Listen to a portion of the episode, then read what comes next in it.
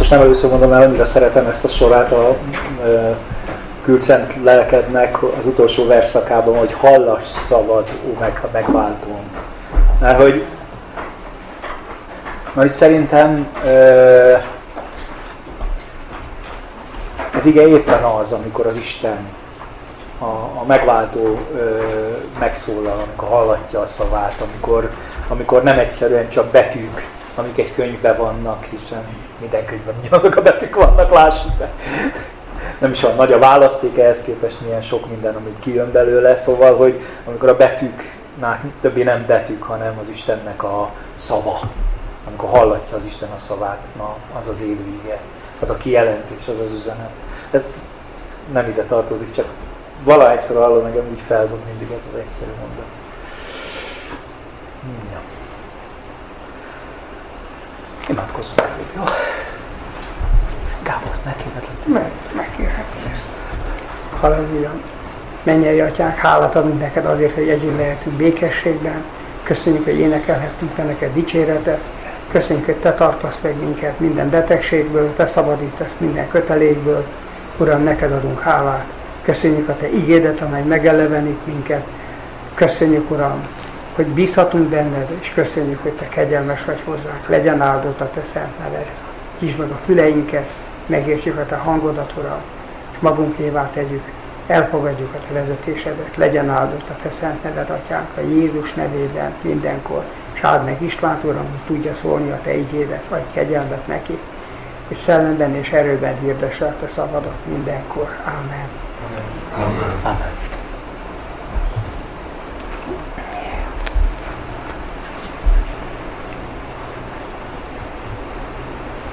Egy példázatot hoztam az evangéliumból.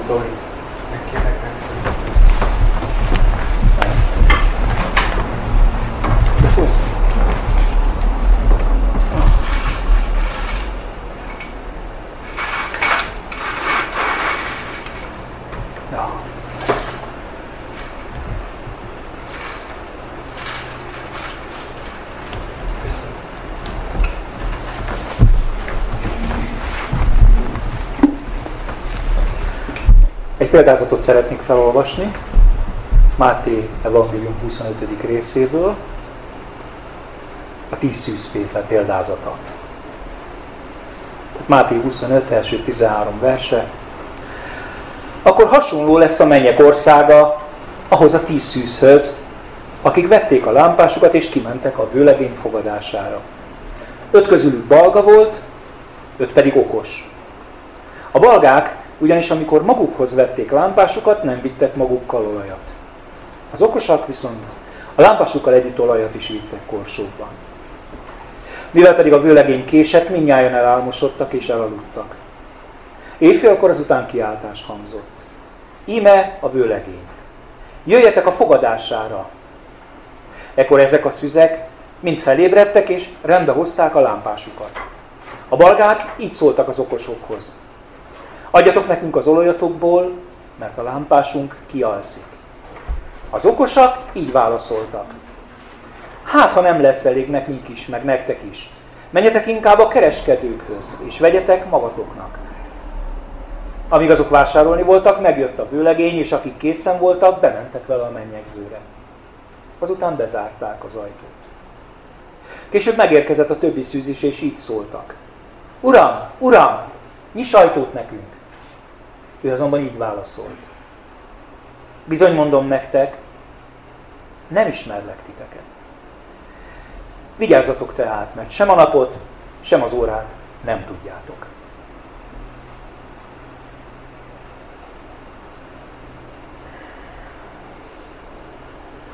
A példázat elején rögtön azt olvassuk, hogy akkor. És igazándiból az egész példázatnál rögtön gondba vagyunk, hogy mikor hangzik ezzel, miről beszél, milyen korról van szó. Érdemes ezt tisztába tenni szerintem, mert a megértésében nagyon sokat segít. Először is, hogy mikor hangzik ezzel. Ugye, ha nézzük sorba, hát már csak a fejezet nagy száma miatt is, ugye Máté 24, 25, ez gyakorlatilag Jézus utolsó nagy igehirdetés csomagja, gyakorlatilag a húsvét hetében vagyunk már, nagy valószínűséggel, és akkor hangzik el ez a beszélgetés. Ugye a templomba jártak előzőleg, mutogatják lelkesen a tanítványok a templomot neki, mire ő csendesen mond valami olyat, hogy hát bizony itt kőkövön nem marad. És hát nyilván, amikor visszamennek a szálláshelyükre, ugye a városon kívül a Olajfák hegyén vannak, akkor a 24. részben, tehát az előző részben azt olvassuk, hogy amikor az Olajfák hegyén ült Jézus, oda mentek hozzá a tanítványai külön, és ezt kérdezték tőle. Mondd meg nekünk, mikor lesz ez, és mi lesz a jele a te eljövetelednek és a világ végének. Jézus így válaszolt nekik, vigyázzatok, nehogy valaki megtévesszen titeket. Gyakorlatilag ezt az egész két részt, amit itt Máté sorba elmesél, 6 példázatot, rengeteg beszédet Jézustól, ennek a kérdésnek a jegyében, de erre válaszolva mondja el.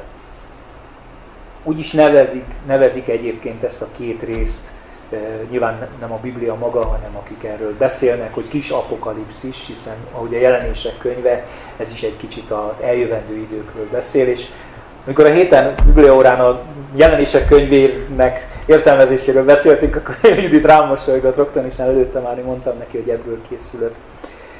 Talán nem is baj, hogy ez így előjött.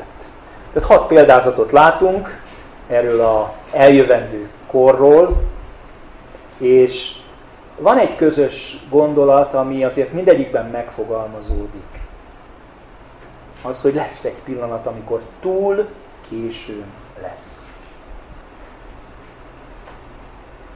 Ez a példázat a mennyek országáról szól, de nagyon félreérthető egy kicsit a nyelvezete. Ugye úgy olvastuk, hogy hasonló lesz a mennyek országa ahhoz a 10 szűzhöz. Hát, ha segítsek. Tehát természetesen nem a szüzekhez lesz hasonló az ország. Ez egy olyan nyelvi formula, ami körülbelül azt akarja elmondani, hogy tudjátok, úgy van ez az Isten országában, mint ahogyan a 10 szűz megítélésében is látjuk az Úr részéről. Tehát, hogy mi jellemzi az Isten országát? Nagyon nehéz az Isten országát szavakkal leírni, mert az Isten országa valójában nem ebből a világból való. Mégis, és ez az elképesztő dolog benne, mégis itt van. Már itt van, de még nincs itt. Isten, illetve Jézus itt az Isten országa eljövetelének körülményeiről beszél. Hadd mondjam el ezt még előjáróban, és engem leginkább ezért foglalkoztat ez a példázat, hogy érdemes mindig arra fókuszálni, amit a Biblia szövege valóban el akar nekünk mondani. Tudnélik, és ez nem mai dolog, 2000 éve folyamatosan és ismétlődően óriási a veszély, hogy különösen amikor ilyen nagyon színes képet látunk, akkor mi magunk is mindenféle képeket, metaforákat, allegóriákat társítsunk egy-egy szóhoz, egy-egy fogalomhoz. Na ez a szakasz talán a Bibliának az egyik olyan szakasz, amihez különösen nagyon szeretünk mindenféle dolgokat tenni, és megmagyarázni, hogy mi mit jelenthet, holott a szöveg nem akarja megmagyarázni. Gondoljátok bele, itt van vőlegény, szűz, ráadásul 10, miért pont 10? Okos, balga, lámpás, olajkorsó, csupa-csupa izgalmas fogalom, kereskedő, vásárlás, alvás, éjfél, kiáltás, fogadás, ajtóbezárás, úristen, ajtóbezárás, mennyegző a végén. És a szavakat külön-külön-külön a Bibliába olvasva mindig tudni véljük, hogy mit jelentenek. De valamit nagyon fontos megérteni, és nem először beszélek erről, majd hivatkozom is rá, ez egy túlzó történet. Úgy mondja, hogy hiperbola. Nem az a kifejezés fontos rá, hanem hogy túlzó példázat. Jézus valamit nagyon eltúlzottan akar mondani azért, hogy egyetlen egy dolgot elmondjon nekünk. A példázatokkal Isten mindig egy dolgot akar elmondani. Természetesen sok mindent akar üzenni, de ott, amikor a példázatot felhasználja, ő egy dolgot akar a tanítványoknak megmutatni. leleplezni. Ha valaki emlékszik még tavaly pünköstkor, mikor Hollókön voltunk, akkor egy hasonlóan, talán az egyik legdurvább ilyen hasonló hiperboláról beszéltem, a hamis sáfárról. A hamis sáfár története, amin mindig megbotránkozunk, megdöbbenünk. Miért dicséri meg az Úr ezt a sáfárt? Hát ez katasztrofális, ahogy viselkedik, és mégis egyértelműen megdicséri. Azért, mert azt akarja, hogy meghökkenjünk. Azt akarja, hogy megállj, felkapd a fejedet, és azt mondta, valami nem kerek. Mi történt? Tehát, hogy mikor kapsz egy pofont és felébredsz. Egy kicsit ilyen célja van mindig az ilyen túlzó példázatokkal. Amellett, hogy van egy ilyen óvatos intésem, mégis úgy látom, hogy van egy fogalom, ami úgy van jelen a történetben, hogy tulajdonképpen ki sem mondja itt, ebben a 13 versben Jézus. De kimondja néhány verssel korábban, mert annó még Papantitól megtanultam, hogy meg akarsz érteni egy ige szakaszt, akkor olvasd el az előzőt is.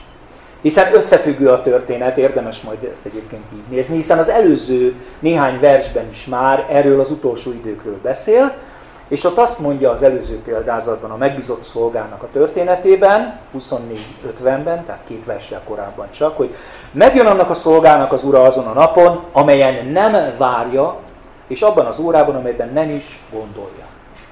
Ez a kulcs szó, amiről szól tulajdonképpen a történet a háttérben, az a várakozás. A várakozás. Na, hogyan is várakoznak? Azt olvassuk, hogy hasonló lesz a mennyek országa ahhoz a 10 szűzhöz, akik vették a lámpásokat és kimentek a vőlegény fogadására.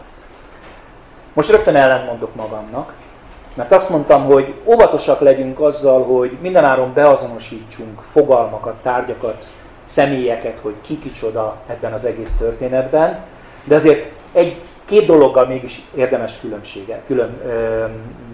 kivételt tenni. Az egyik, nyilván ha elolvassuk a történetet, akkor eléggé látszik belőle, a tanítványoknak beszél Jézus.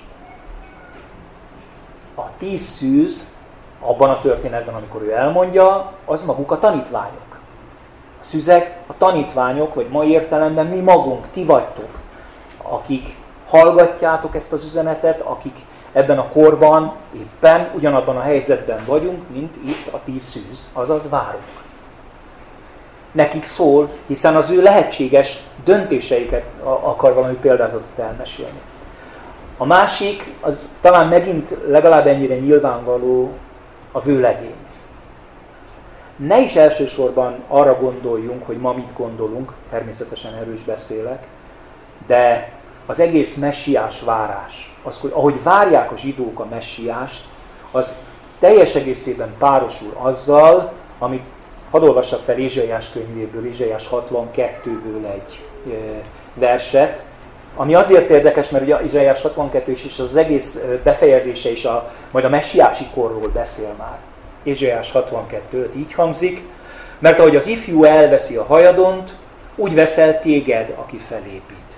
Ahogy a vőlegény örül a mennyasszonyának, úgy örül majd neked, Isten. Egyszerűen a zsidók számára a jövőbeli várakozás, a messiás uralkodásának várakozása összekapcsolódik azzal, hogy majd az Isten jön, mint vőlegény, és lesz együtt közösségben az ő mennyasszonyával, az ő fogalmuk szerint a zsidó néppel.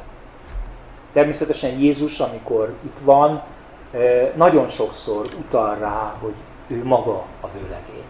Ő maga a vőlegény, és hát hogyha most még mellé tesszük, ugye akár a Jelenések könyvét, akár Pál mit mond erről, ugye eljegyezlek benneteket egy férfiúnak, tehát az összképünk természetesen az, hogy maga a vőlegény, az maga a megváltó, maga Jézus. De ez fontos, enélkül is a példázat teljesen érthető, mert a zsidó hallgatóság számára van egy kép.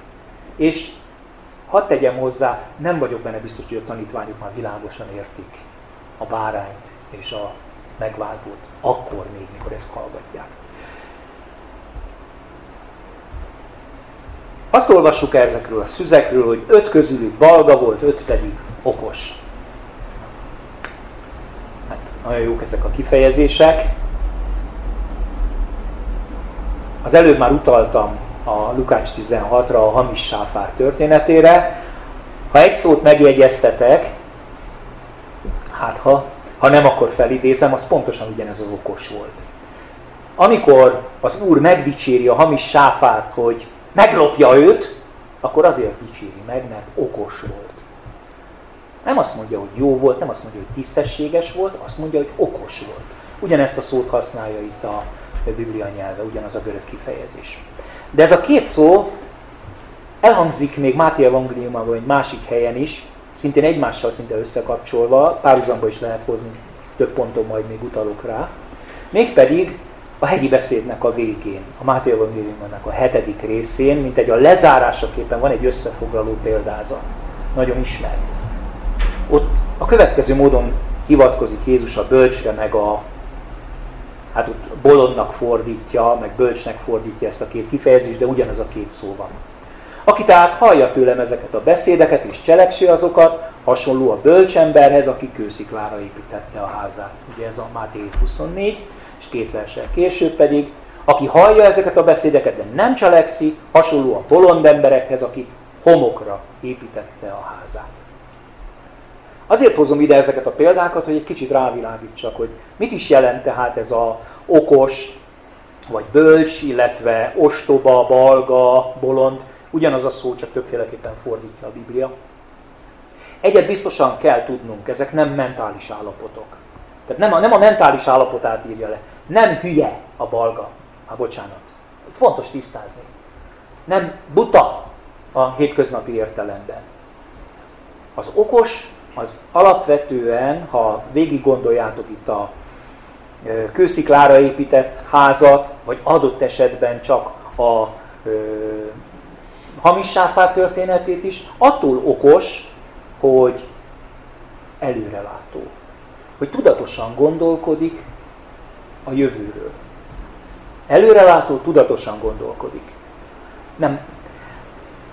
Igen. Hogyan magyarázza az ige? Azt mondja a 3., 4. versben, hogy a belgák ugyanis, amikor magukhoz vették a lámpásukat, nem vittek magukkal olajat. Az okosak viszont a lámpásukkal együtt olajat is vittek a korsóban. Tisztázzuk gyorsan. A lámpásban van olaj. Tehát mondtam, nem hülyék, még a balgák sem. Nem arról van szó, hogy nincsen a lámpásban olaj. Ugye ezek a lámpások, a Bibliában háromféle, az Új Szövetségben háromféle ilyen lámpásként fordított szó van, a gyertya, ezt ugye ismerjük, a fákja, hát ezt is úgy nagyjából ismerjük, el tudjuk képzelni, és a harmadik pedig ez a bizonyos lámpás, egyfajta viharlámpásként is értelmezhető, ami tehát olyan lámpás, aminek van kanóca, és amiben az olajat utána lehet tölteni, anélkül, hogy kialudna.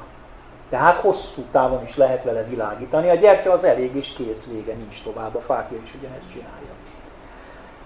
Tehát mindenkinek van lámpása, mindenkinek van olaj a lámpásában. Miben áll akkor ez az okosság, ez az előretartás? Hát valaki vitt, vagy nem vitt tartalékolajat. Nem túl bonyolult, azt hiszem, eléggé adja a szöveg magát. Vitt olajat, vagy nem vitt olajat? Az igazi kérdés csak az számunkra, hogy mikor viszel magaddal tartalékot? És mikor nem? Ezt érdemes körbejárni. Megkérdeztem a feleségemet is a héten valamelyik nap, hogy mondd csak, mikor viszel magaddal, mikor ugye elég sokszor bejön Budapestre, mikor viszel magaddal szendvicset reggel, és mikor nem? Hát nyilván, ha tudod, hogy sokáig maradsz, vagy ha nem tudod, hogy meddig maradsz, akkor csomagolsz magadnak néhány szendvicset. Legfeljebb hazaviszel. De nem tudod, hogy mikor jössz haza, kell, hogy legyen nálad szendvics. Mikor nem viszel, ez a fontosabb. Hát amikor tudod, hogy úgy van a programod, hogy ebédkor visz, ebédre itthon vagy, akkor nem csomagolsz. Akkor addig kitart a reggeli. Szóval akkor nem viszel tartalékot magaddal, hogyha tudod, hogy mikor jön. Nagyon jó példa erre, rendszeresen megyek le a vasútállomásra elé, hogy mikor hazajön, akkor felvigyem, azért bizonyos messze van a vasútállomás, hát Kelenföldről elindul, akkor rám telefonál, akkor már ülnök és kell a kocsiba, hiszen 9 perc a menetidő. Nem szoktam, őszintén megvallom, nem szoktam csomagolni erre az időre szendvicset magamnak.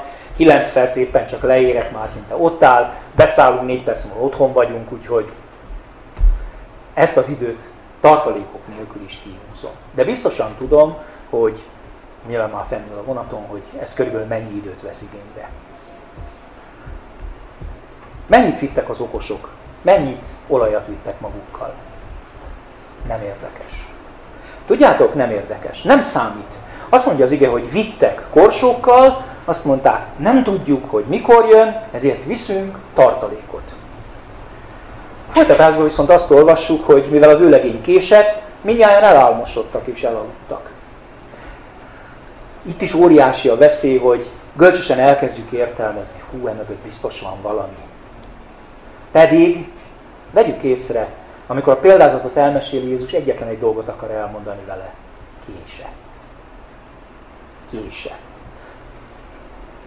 Nem jött akkor, amikor egyesek közülük várták. Mondhatnám, talán egy kis irónia is van benne, hiszen nem tudják, mikor jön, mégis késett. Miért te tudod, hogy mikor érkezik? Ha nem tudod, mikor érkezik, akkor miért is mondjuk azt, hogy késik? Mit is mond Péter? Nem késik. Ugye? Milyen érdekes? Lehet, hogy pont ezért? Ő tudja, hogy nem késik? Én azt gondolom, hogy az ige egész egyszerűen a hosszú várakozást akarja érzékeltetni. Normális, ha a hosszú várakozásban az ember elálmosodik és elalszik éjszaka. Hiszen a folytatásban azt olvassuk, hogy éjfélkor kiáltás hangzott íme a vőlegény, jöjjetek a fogadására. Ekkor azok a szűzek mind felébredtek és rendbe hozták a lámpásukat.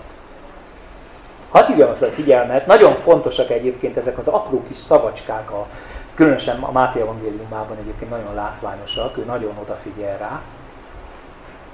Az előbb volt az első versben, bocsánat, visszakeresem, mert már elörgettem, akkor hasonló lesz a mennyek országa, tehát volt egy ilyen szócska, hogy akkor, ez mindig egyébként egy korszakváltás. Nagyon, figyeljétek meg, ha visszalapoztok, Máténál nagyon látványosan, hogy mindig egy ilyen korszakváltást jelent, és akkor éjfélkor ezután ez megint egy ilyen korszaklépés. Azt mondja, egy új időszak történik, egy új időszak kezdődik. Eddig az első verstől egészen az 5-ig egy korszak volt. Nevezzük a várakozás korszakának. És most, ekkor, ezután egy új korszak kezdődik, a találkozásnak az ideje. Ez az az idő, amire vártunk. Ezért jöttünk el idáig. Ezért töltöttük az egész éjszakát itt lámpás mellett, kicsit a falnak vagy a fának dőlve. Túl nagy jelentőséget fordítunk arra, hogy éjfélkor, pedig ha végig gondoljátok, hogy a ókori ember számára ez az éjfél, ez egy megfoghatatlan dolog. Nagyjából a fogalom semmi más nem jelent, mint bent a sűrű éjszakában, hiszen nincs órájuk. Számodra az éjfél az a 24.00.00 mutatja a kvarcórát, az ókori ember, még a delet is csak nagyjából a napjárás alapján tud. És akkor 00-át. Oké, köszönöm, pontos.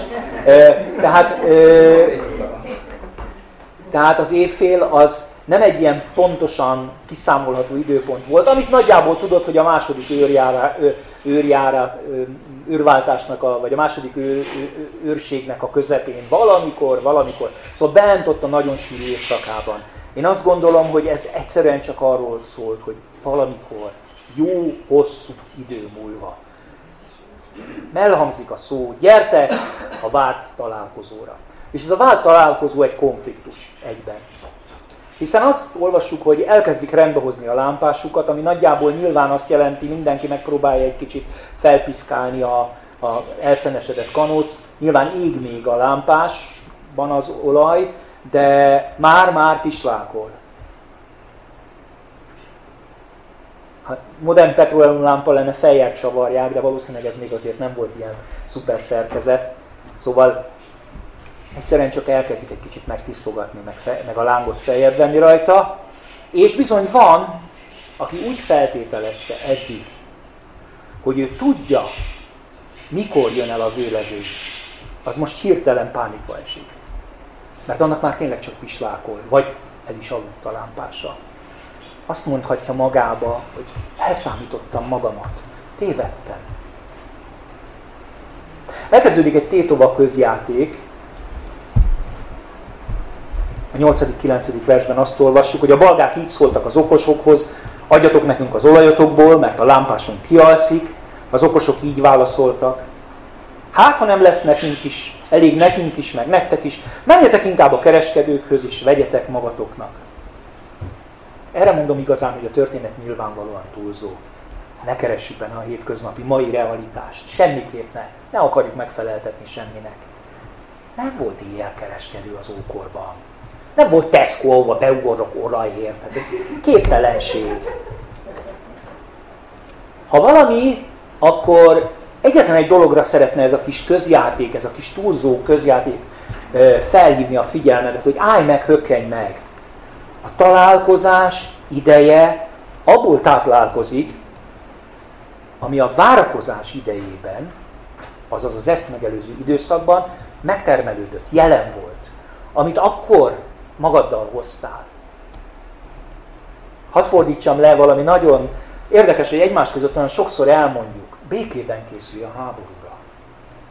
Békében készülj a háborúra. Amikor háború van, akkor már nagyon nehéz erre készülni. Én úgy látom, hogy 3 korszakot vázol fel ez a történet, amiből az első 2 korszakot látjuk, a várakozás ideje, meg a találkozás ideje. Érdekes, hogy a találkozás ideje sem egy pillanat. Amíg azok vásárolni voltak, megjött a vőlegény, és akik készen voltak, bementek vele a mennyegzőre. Úgy tűnik, mintha idő telne el a kiáltás és az érkezés között, de elég világos a számunkra, hogy amit bemutat a történet, hogy ez egy hiába való kapkodás. Szerintem ezt akarja nyomatékosítani a példázat, hogy hiába való kapkodás a találkozás idején már bármiféle olaj után futkosni. Azt mondja, hogy akik készen voltak, bementek vele a mennyegzőre. Mitől voltak készen? Sokat imádkoztak? Bőszen jártak gyülibe? Sokat adakoztak? Ciki. Szeretjük megtölteni tartalommal, mi keresztények, sok jó kis kegyes tartalommal, de a történet nem mond ilyet. A történet azt mondja, semmi más érdemet nem tudnak ezek felmutatni neki, mint hogy soha nem viselkedtek egy pillanatig sem úgy, mint akik tudják, hogy mikor kell megérkeznie annak, akit várnak. Ezt látjuk rajtuk. Nincs jelentősége annak, hogy mennyi volt az a tartalékolaj, de az számított, hogy ezek várták őt. Nem tudták, mikor fog jönni, de arra rendelkezkedtek be, hogy várják, bármikor is fog majd megérkezni. És tudjátok, ennek a jó várakozásnak mi az egyszerű, természetes gyümölcse? Ott voltak, amikor megérkezik a vőlegény. És a találkozást követően azt olvassuk, hogy bezárták az ajtót. Később megérkezett a többi szűzés, és így szóltak, Uram, Uram, nyiss ajtót nekünk. Ő azonban így válaszolt. Bizony, mondom nektek, nem ismerlek titeket. Elérkezett tehát ez a 3. korszak, ez a később. Ugye megint van egy ilyen időhatározó. Később megérkezett a többi szűzés.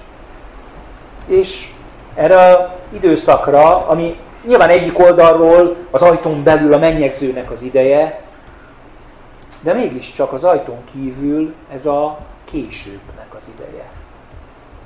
Majd talán még a maga a kifejezés is azt akarja mondani, hogy figyelj, késő. Késő. Bármilyen fájdalmas is, van olyan, hogy késő.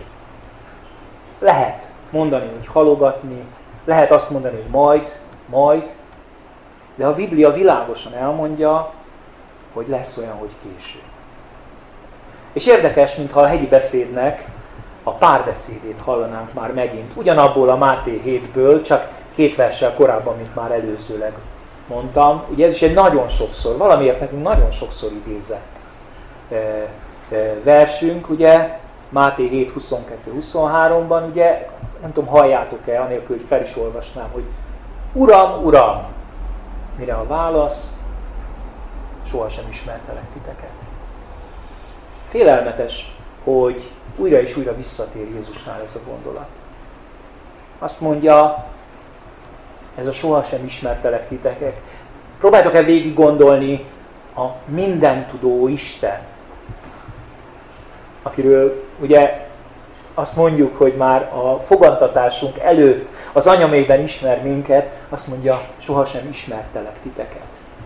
Nyilvánvaló nem arról van szó, hogy ja, bocs, nem vagyok olyan mindenható, mindentudó. Tehát nem az isteni képesség, ami hiányzik, hanem valami olyasmit mond, és ez sokkal fájdalmasabbá teszi, hogy nem ismerjük egymást. Hé barátom, te, aki uram, uramozol, nem ismerjük egymást. És tudjátok, mit sejtek ebből? Azt mondja, hogy te nem engem vártál. Vártál valakit, de nem engem vártál. Tudod, a Biblia azt mondja, hogy a vőlegény biztosan eljön. Ne legyen kétséged afelől, hogy eljön. Megígérte. Erről beszéltünk itt az elmúlt, én nem tudom, most jövök rá, hogy már nem egy alkalommal, hogy lesz feltámadás. És feltámadás az bizony az ő eljöveteléről is szól. De ha te mégis egy konkrét időpontra várod Jézusnak Jézust, akkor az az ő értelmezésében azt jelenti, hogy figyelj, nem ismerlek téged, nem ismerjük egymást. Hadd mondjam egy kicsit gúnyosan. Bocs barátom, de én nem a 9.13-as Jézus vagyok, akit te vártál. Mert te arra készültél, arra rendezkedtél be, hogy te megmondod, hogy én ki vagyok, milyen vagyok és mikor kell érkeznem. Én nem az vagyok. Te nem ismersz engem, és én nem ismerlek téged. Úgy döntöttem, hogy nem ismerlek téged.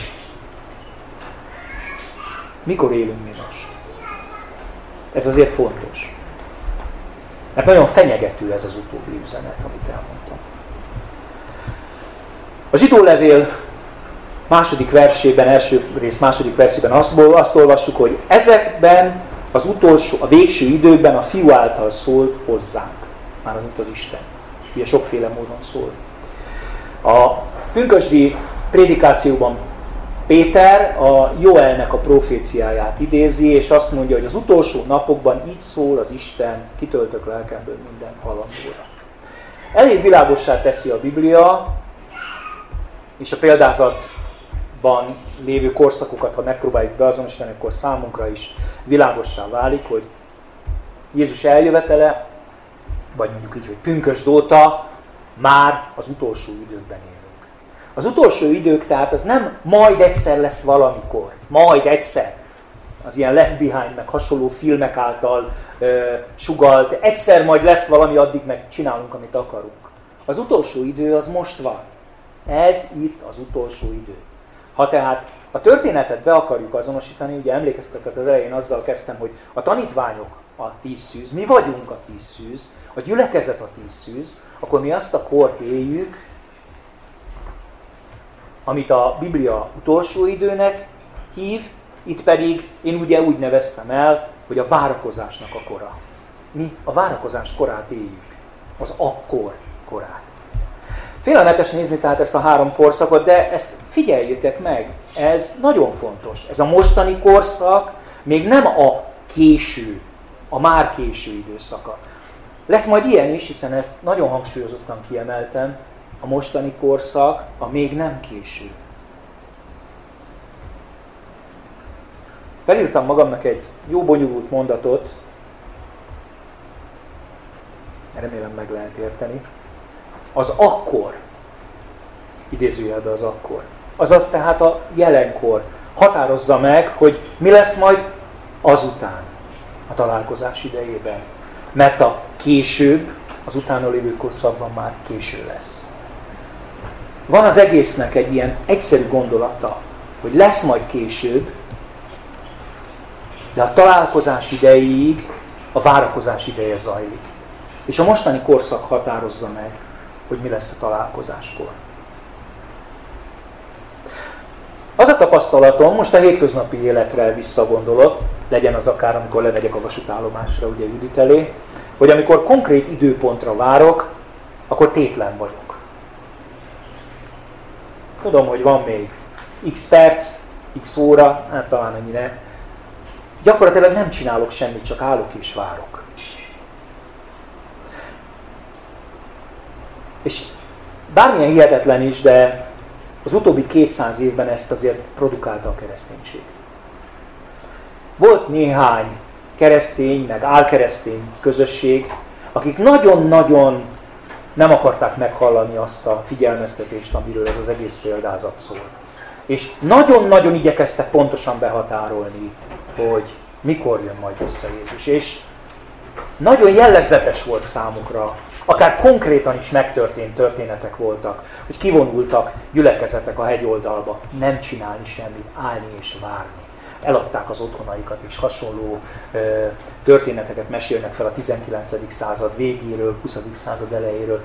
Keresztény meg nem keresztény közösségeknél is előfordult mindez.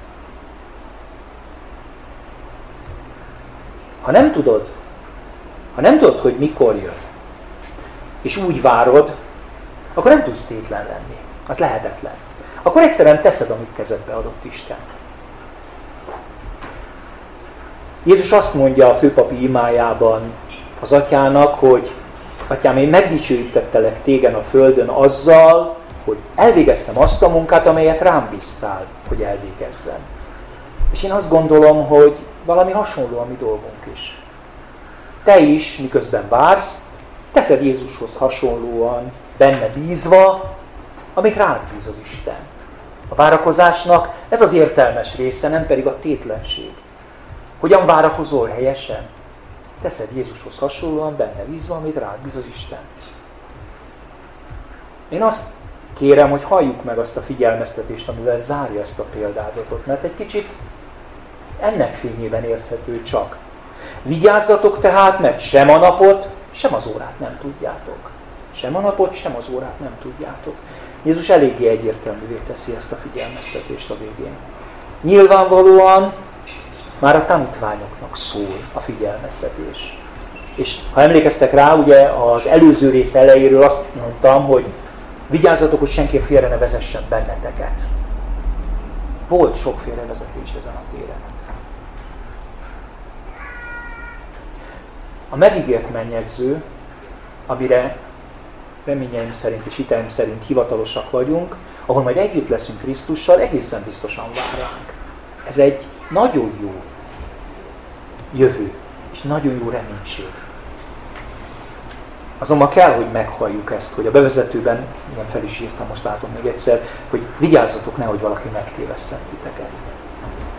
És az egyik lehetséges megtévesztés, és én azt gondolom, hogy a példázat egész egyszerűen ezt akarja elmondani. Rögtön ott adta elején a tanítványoknak, és milyen érdekes ennek ellenére, újra és újra elkapja a kereszténységet, a törekvés, hogy mégiscsak megtévesztésbe essen. Hogyha kiragadjuk az általunk nem tudott időket az Isten kezéből. Nem akarja Isten, hogy kiragadjuk. Nem akarja, hogy mi döntsük el, hogy neki mikor kell eljönnie. Mert lehet, hogy egy kicsit túlzok, de értsétek meg, a figyelmeztetés nagyon erős. Végső soron a magunk szabta időpontban legfeljebb egy magunk szabta hamis Istennel lehet csak találkozásunk. Mert az Úr azt mondja ezeknek, hogy nem ismerlek titeket. Mi hát a dolgunk? Tulajdonképpen hihetetlenül egyszerű. Ha félre tudjuk tenni az összes elképzelést, amiről figyelmeztettem az elején, hogy ne kössünk hozzá ez a példázathoz. Azt mondja, csak várd az Urat. Csak várd az Urat. És közben hámozd a krumplit, öntözd a paradicsomodat, javítsd a műszereidet, tervezd az épületeidet, tanulj, vagy tegyél bármit, amivel Krisztus megbízott. És ő nem késlekedik. Nem késlekedik, ahogy Péter ígéri. Eljön hamar. Amen. Amen.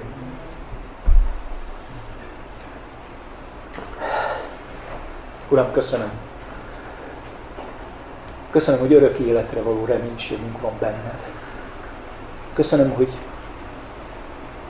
minden elmúlik ez a világ, de te változatlan vagy, változtathatatlan vagy. Köszönöm neked az ígéreteidet, hogy eljössz, hogy visszajössz értünk. Akár élünk, akár elmegyünk erről a földről, lesz egy nap, amikor veled leszünk, Uram. Uram, a legkeservesebb és a legnehezebb dolog az embernek várni. Várni, hogy majd jössz.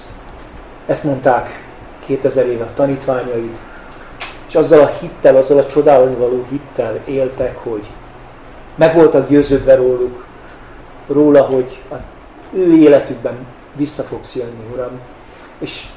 És a kihívás nagyon-nagyon nehéz. Uram, szeretnénk mi is egyszerre ebben az erős reménységben élni, hogy visszajössz. Úgy döntesz akár holnap. És mégis szeretnénk, Uram, hűségesek lenni a figyelmeztetésedhez, hogy nem tudhatjuk az időt. Nem adod a kezünkbe, de visszajössz. Uram, taníts meg minket úgy számolni a napokat, hogy úgy várjunk téged, mint akinek teljes egészében a saját döntésedben van, hogy mikor jössz vissza. Kérlek, Uram, hogy jöjj vissza, jöved, Uram. És kérlek, Uram, hogy ne engedd, hogy mi mást várjunk rajtad kívül. Uram, nem tudjuk, mi az olaj, hogyan kell jól várni téged. Mi szeretnénk egész egyszerűen csak abban hűségesek lenni, amit el akartál mondani nekünk, hogy várjunk téged, mert jössz. És köszönöm, Uram, hogy jössz, és elviszel, és veled leszünk. És lesz mennyegző. És lesz veled való közösség, személyes közösség és találkozás. Amen. Amen.